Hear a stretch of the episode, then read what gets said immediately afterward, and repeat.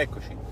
Solo per dirvi di, se vi interessa naturalmente, e se non l'avete già fatto, di andarvi a rivedere, magari poi la metto sul canale Telegram, ancora non l'ho fatto, sarà su RaiPlay comunque, la puntata di Agorà di questa mattina, che è abbastanza significativa delle resistenze culturali, degli, degli sconfitti di questa fase storica ad ammettere la propria sconfitta.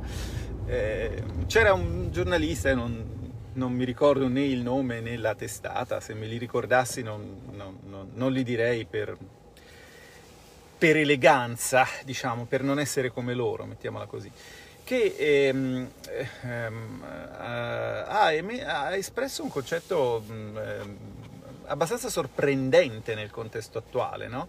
Cioè, si rimproverano i, spesso, può capitare di rimproverare eh, la stampa, i media, insomma, di andare molto dietro all'attualità, di andare molto dietro alla cronaca e quindi di perdere profondità eh, storica. E allora, eh, però, se uno segue l'attualità, dovrebbe sapere che per esempio l'austerità è passata di moda e per esempio che il presidente Draghi, dando non so quanto volontariamente, con quanto piacere, ma fattualmente però ragione a quella che è sempre stata l'impostazione della Lega, ha chiarito nella sua conferenza stampa che almeno in materia sanitaria, ma secondo me questo ragionamento andrebbe esteso a tutte le sfere dell'azione politica, almeno in materia sanitaria la cooperazione a livello europeo deve essere un mezzo e non un fine. Cioè non ti devi ammazzare rifiutando, non so, eh, eh, cooperando col fallimento europeo sui vaccini, cioè legandoti a un fallimento, perché quello significa prendere la, prendere la cooperazione come un fine eh, se è un mezzo che permette di far meglio le cose, ben venga, ognuno dà il suo contributo, l'Italia lo ha sempre dato, anche finanziario, ma se invece diventa un ostacolo, beh, eh, diciamo così, non è che 60 milioni di abitanti che hanno letteralmente dato la forma al mondo, cioè ci, il mondo si veste come si vestono gli italiani, canta come cantano gli italiani, mangia come mangiano gli italiani. Non è che 60 milioni di possono stare ad aspettare quattro scappati di casa di una qualche steppa del nord che per qualche loro bega devono litigare con gli statunitensi o con gli inglesi e quindi ostacolano eh, processi che invece andrebbero favoriti. No? Mi sembra del tutto evidente, è pragmatismo. Quindi abbiamo, mi sono trovato di fronte a un giornalista che non sapeva la storia, ma in compenso era anche impreparato sull'attualità, perché l'attualità oggi sconsiglia di, dire, sbilanciarsi, visto che lo stesso Draghi ormai segue posizioni di pragmatismo e di buonsenso su questo tema, come anche sul tema del MES, dove, come saprete, ha sostanzialmente dato ragione alla Lega, dicendo che non c'è nessun eh, particolare bisogno di accedere oggi a quel prestito. Eh, e insomma, vabbè, mh, mm, accusare chi dice le cose che oggi dice Draghi di essere anti-europeo ma insomma, che cosa volete? Cioè, certe volte ci sono delle antropologie che rinviano a, a certi contesti, per esempio alla curva da stadio, no? E allora eh, la curva da stadio, insomma, è una competizione, le squadre sono due, non ci sono sfumature, no? O vinci o perdi, eh, forza, forza me, abbasso te, no? E questo è il, questo è il livello, diciamo, la, la, la, culturale cui un certo giornalismo purtroppo prevalente nei rapporti di forza, prevalente per prestigio acquisito in epoche remote, prevalente per mezzi a disposizione, eh, ha portato il nostro dibattito. E attenzione perché questo giornalismo non è solo tossico come ho sempre detto, per la nostra democrazia, continua a essere un serio pericolo per la nostra democrazia, perché la democrazia vuole che, eh, che, il demos, diciamo così, abbia gli elementi per deliberare. Se tu falsifichi i dati fattualmente, eh, se dici dei dati falsi, se tu dici dei dati falsi, se tu in, in una trasmissione del servizio pubblico menti, è abbastanza evidente che, eh, che questo crea un problema vero, serio, profondo di democrazia, no? ma crea anche un problema, eh, quindi non, oltre a questo problema nel, nel, dibattito politico interno, crea anche problemi nel dibattito politico internazionale, cioè È assurdo, è assurdo. Quando i dati testimoniano, dati che voi conoscete bene, l'arretramento relativo dell'Italia rispetto per esempio agli altri paesi dell'Eurozona, che è un arretramento che si vede molto bene nei dati Ameco, che vi ho mostrato mille volte, dire che tutti i paesi del mondo si sono trovati in condizioni peggiori eh, a partire dagli anni 90 per colpa della globalizzazione, cioè è colpa, non so, di Brasile, Russia, India e Cina che con il loro desiderio di mangiare di più hanno costretto noi a mangiare di meno. Questa è una fesseria, ma è una fesseria galattica, perché significa proprio non avere le basi della macroeconomia. Ora, voi vedete, io non ho le basi del giornalismo, quindi non riesco a parlare di cose di cui non so niente, che è, mi sembra, la scienza del giornalista. Però in compenso so un po' di economia e, e, e vi posso dire, per esempio, banalmente, che eh, la Cina sapete che non ci piace per una serie di motivi riferiti al suo ordinamento politico, al suo posizionamento geopolitico, eccetera, eccetera. Resta il fatto che è la crescita della Cina che ha fatto calare, ha abbattuto il tasso di povertà mondiale. Ma non è che siccome loro hanno mangiato di più, noi abbiamo mangiato di meno.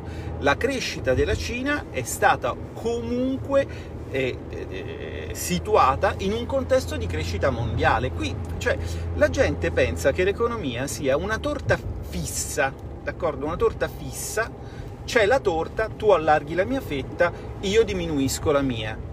Che è esattamente la mentalità dello stadio, perché se io faccio un gol a te, quel gol non sei tu che l'hai fatta a me, no? Ecco. È la mentalità proprio super fissa da curva calcistica. Ma l'economia non funziona così l'ingresso dei, dei, paesi emergenti sui mercati ha anche creato delle opportunità, altrimenti ragionando come ragionava quel giornalista che era ovviamente di sinistra, quindi ieri no global e oggi no border, bisognerebbe ritornare all'autarchia, bisognerebbe chiudere le frontiere per proteggersi, no? Cioè, vedete, quelli che vogliono essere europeisti, quindi hanno una fede nel mercato unico perché non sanno cos'è, poi fanno dei ragionamenti che portano contro quello che loro credono di voler promuovere perché non sanno cos'è.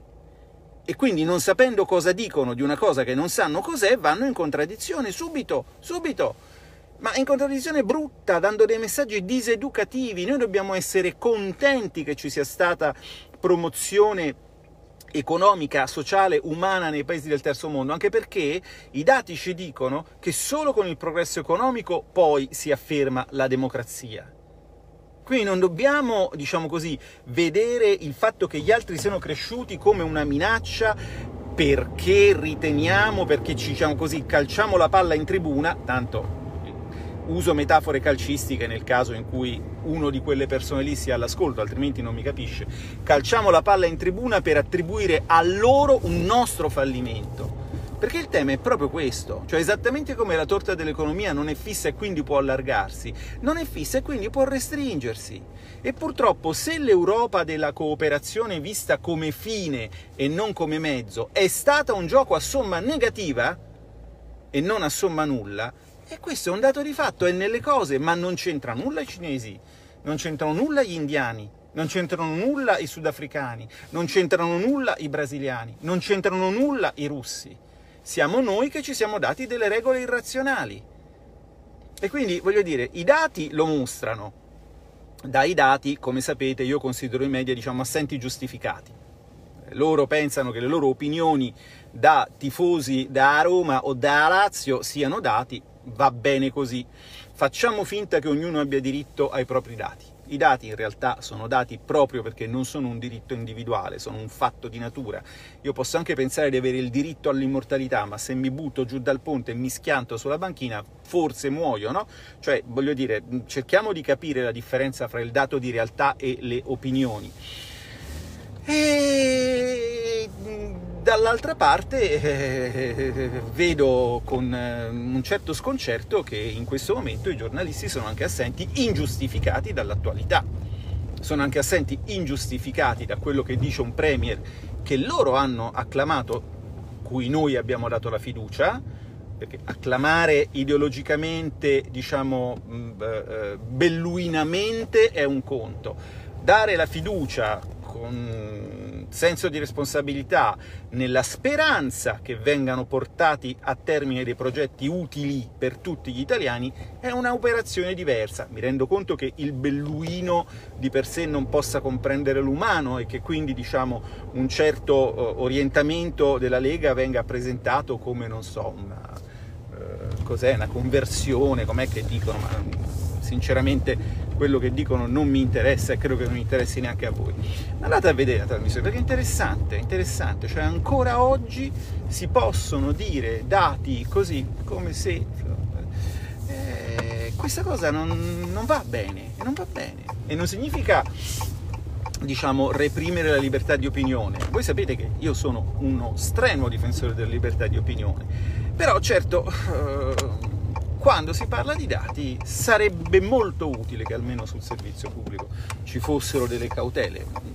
Fra l'altro va un plauso alla conduttrice che invece aveva detto le cose come stavano, e quindi insomma c'è anche una certa scortesia nel, nel contraddire una signora che tutto sommato per me che sono un po' all'antica è una cosa che ho notato. Vi lascio perché parcheggio e vado avanti verso nuove avventure, queste non televisive ma diciamo politiche riunioni di maggioranza e ora che la maggioranza si è allargata siamo tanti a riunirci. Speriamo che questo ci consenta di portare a termine qualcosa di interessante per voi. A dopo.